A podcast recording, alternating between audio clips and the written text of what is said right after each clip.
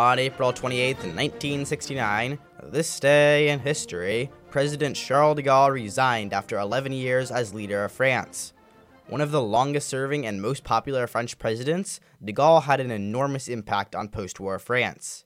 As leader, he reworked the French constitution, helped prevent the outbreak of civil war, and ended French colonial operations in Africa. A brigadier general in the French army, Charles de Gaulle fled to England following the German invasion of France in 1940. From Great Britain, de Gaulle began rallying remaining French troops into Free French legions, as well as encouraging resistance to the Germans in occupied France. This devotion led de Gaulle to become the prime Allied choice for leader of post-war France.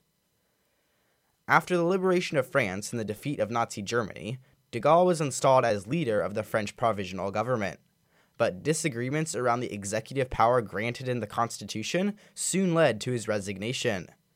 De Gaulle remained in retirement until 1958, when tensions caused by the ongoing Algerian War of Independence led a group of French paratroopers to threaten to launch a coup unless de Gaulle was returned to power.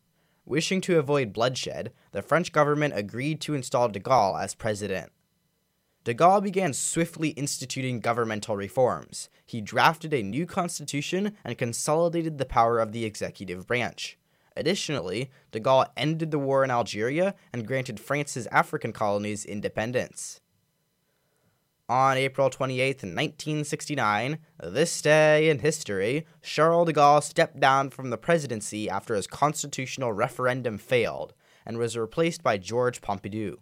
A hugely influential figure, de Gaulle's impact on France and the world remains significant to this day. I'm Max Colfax, and you just listened to This Day in History. This has been a production of KZYX, a Mendocino County Public Broadcasting, a listener-supported community radio. KZYX, Philo 90.7 FM, KZYZ, Willits, New Kaya 91.5 FM, and Fort Bragg at 88.1 FM.